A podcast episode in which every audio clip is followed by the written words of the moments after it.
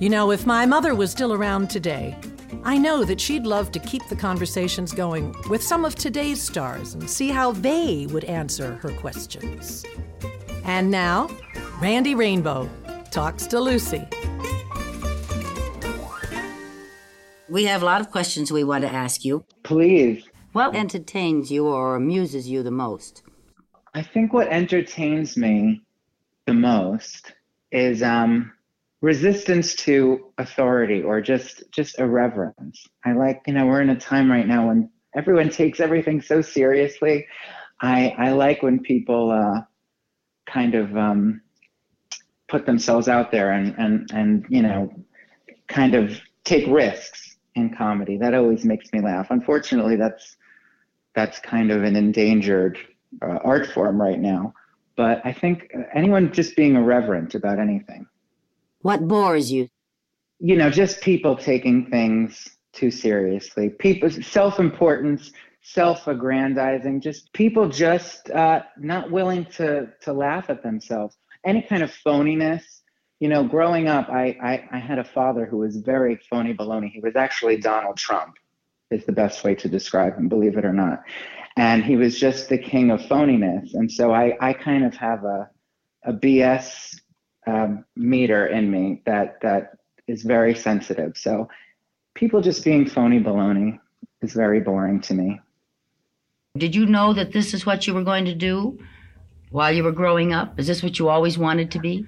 I didn't know what I wanted to be. I didn't really take a conventional path. I knew I wanted to be in entertainment I knew I wanted to make people laugh. I knew I wanted to sing, but as a kid, I was too nervous to go about it the conventional way that all of my friends were doing, sort of start pounding the pavement and auditioning for things. So I don't know. I, I knew that I would I would end up doing this in some capacity, but I wound up having to kind of cobble together this this uh, this path for myself to take. And um, yeah, in some way, I always knew. I just didn't know how I was going to get here.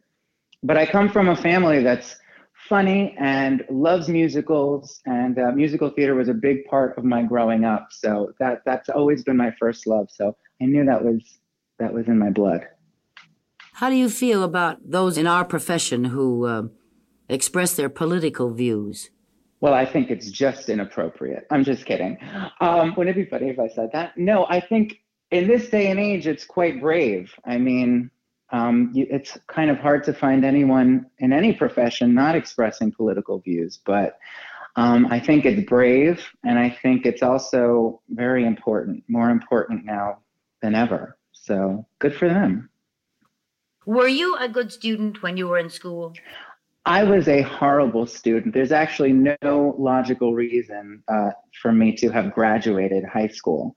Um, I think during my, my senior year, I really kind of skipped all of my classes and was just spending all of my time in the drama room and and putting together concerts and practicing for our senior musicals.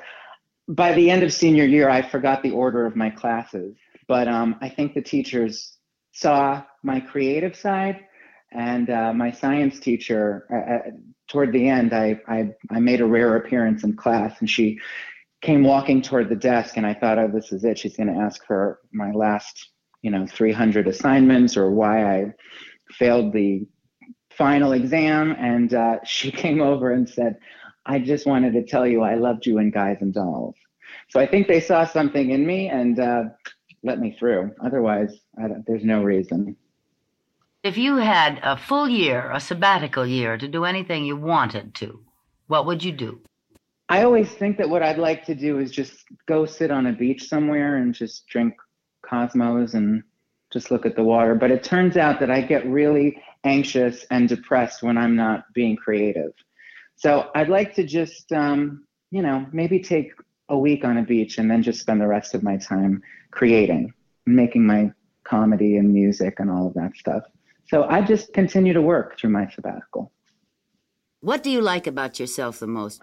Uh, it's something that I used to hate about myself, but as I get older, I'm I'm really starting to appreciate it. And my sensitivity. I'm incredibly sensitive, um, in every sense of the word, and um, I used to think of it as kind of a, you know a negative, but it's uh, the reason that uh, all of the all of the wonderful things uh, that I have in my life exist. And, and so I think it's my sensitivity. I appreciate it more now. You know, if my mother was still around today, I know that she'd love to keep the conversations going with some of today's stars and see how they would answer her questions. And now, Ruta Lee talks to Lucy. So today I have some impromptu questions. Okay. What are your main interests in life? Well, my main interest, Lucy, is basically to enjoy every wonderful day that God gives us, for better or for worse. Just enjoy it and, and love it. Uh, beyond that, my second, maybe even more important interest in life is the Thalians. And of course, you know better than anybody, having been an honoree of the Thalians, uh, how important it is. It's Hollywood for mental health. And now we've kind of refocused our attention when it comes to mental health on the returning veterans. Those beautiful young people that are willing to give their lives anywhere we send them in the world. And then they come back to the US of A and should be getting the best of everything. And somehow they fall through the cracks. So we have teamed up with UCLA and Operation Mend. They heal the broken and fractured bodies of our returning veterans, and we Thalians are attempting to heal the broken mind and spirit of our veterans. And of course, you as an honoree know what beautiful big shows we always did uh, honoring our guests, like we did you, darling lady, and how fun it was to be on stage playing Ethel and uh, with darling Lucy, your daughter, playing you, and Desi playing Desi. Oh, it was just absolutely wonderful. And thank you for being our honoree, my beautiful friend. What bores you? I am bored beyond tears, beyond yawning by people who criticize more than they praise. It is so easy to give a natural verbal or mental or body critique of things going on around us and people around us. If you can't help, just shut up. What would you like to do, uh, given a chance, if tomorrow you were going to start a big, wonderful picture? What type of part would you like it to be? Lucy, I would love to do one of your early film roles. One of those fabulous roles where you've got to be beautiful, wear beautiful clothes, sing, dance, and then tear people's hearts out with a dramatic, wonderful, teary scene. Oh, I would thrive on that. I'd love it. And you did it so beautifully. All I'd have to do is copy you. What entertains you or amuses you the most?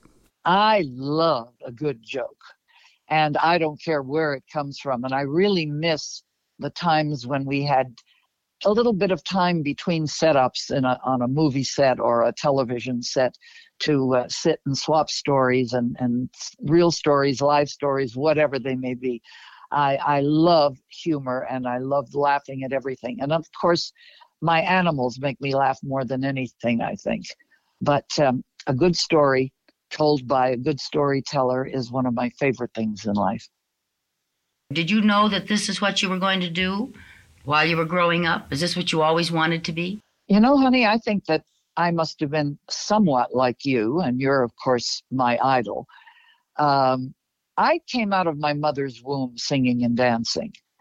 And my mother used to tell me that I was a very precocious child and that I loved everybody. There wasn't anybody whose leg I didn't grab and hug or whose arms I didn't reach for as a child and loved saying hello to everybody. And I still do. And uh, I think I was born into show business. And what's really funny that I remember, Lucy, is it took me 15 years of trying to get my beloved grandmother out of Siberia, where she had been deported uh, my my grandfather died in the cattle car that they were being deported into Siberia from Lithuania. His legs were frozen, and when they took off the boots at one of the stops, the flesh came off with it. He died. She was alone. Imagine this 90 something year old woman alone in Lithuania. And uh, I kept trying for many, many years to get permission to get her out of Lithuania, to get her out of, well, first from Siberia, then Lithuania. And before she got here, the Johnny Carson show always followed my adventure on this, like the perils of Pauline. And when I finally got her to the United States after this 15 year struggle, he invited her to come on the show when he came out to California. She sat on the show, not, of course, understanding a word of English or speaking anything but Lithuanian. And she sat there rocking back and forth, looking at Johnny, smiling at her, her toothless smile. She didn't have any teeth. And he got a little perturbed by this and a little nervous. And he looked at me and he said, Ruta, what is she doing? And I said in Lithuanian, Grandma, what are you thinking? What are you saying? And she said, Tell Johnny that he's the sweetest flower that grows in the garden. Well, if that isn't show business at its best, I don't know what is. So clearly, they were my roots in show business. My funny little adorable grandmother who didn't know anything beyond milking a cow to sustain her life. So there were my showbiz roots. What do you think of today's young people? Well, it's a very generalized statement that I'm making, and I know people are going to really get upset when they hear this, but I feel that the work ethic that you and I grew up with is missing in today's generation. I feel like we are so privileged and everything is coming to us for free and you don't have to work for it. It's just offered to you. That worries me that nobody knows how to work hard and strive for anything. It all comes too easily. You like to entertain? That is a yes and no answer.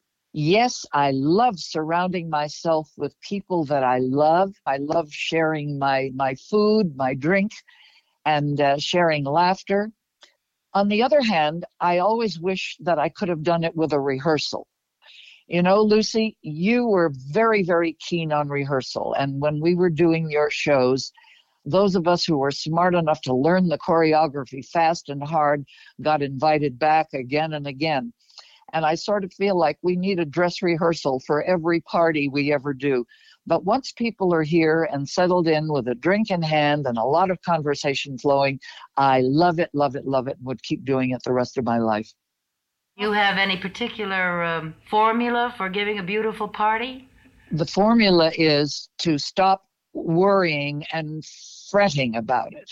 What I do admire with all the young people and, and how they do things nowadays is that they don't stress out on, oh my God, I've got to have just the right linen and just the right silverware and just the right candelabras.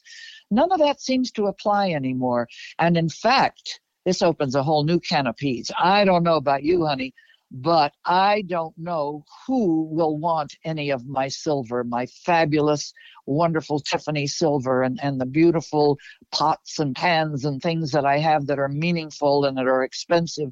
Everybody entertains much more casually now, and I have to learn something from the young people in that department and just make it a lot more fun and a lot easier. Do you think that hospitality is a lost art? Wow, I never thought about it being an art, but I guess it is an art. And I don't know if it's lost. I think that we have come to a point of where we are so politically correct about everything that we have lost our sense of humor. I think one of the main keys when it comes to hospitality is welcoming people with an open and loving and generous heart. And if guests feel that they are very special in your life, it makes for a very special evening together.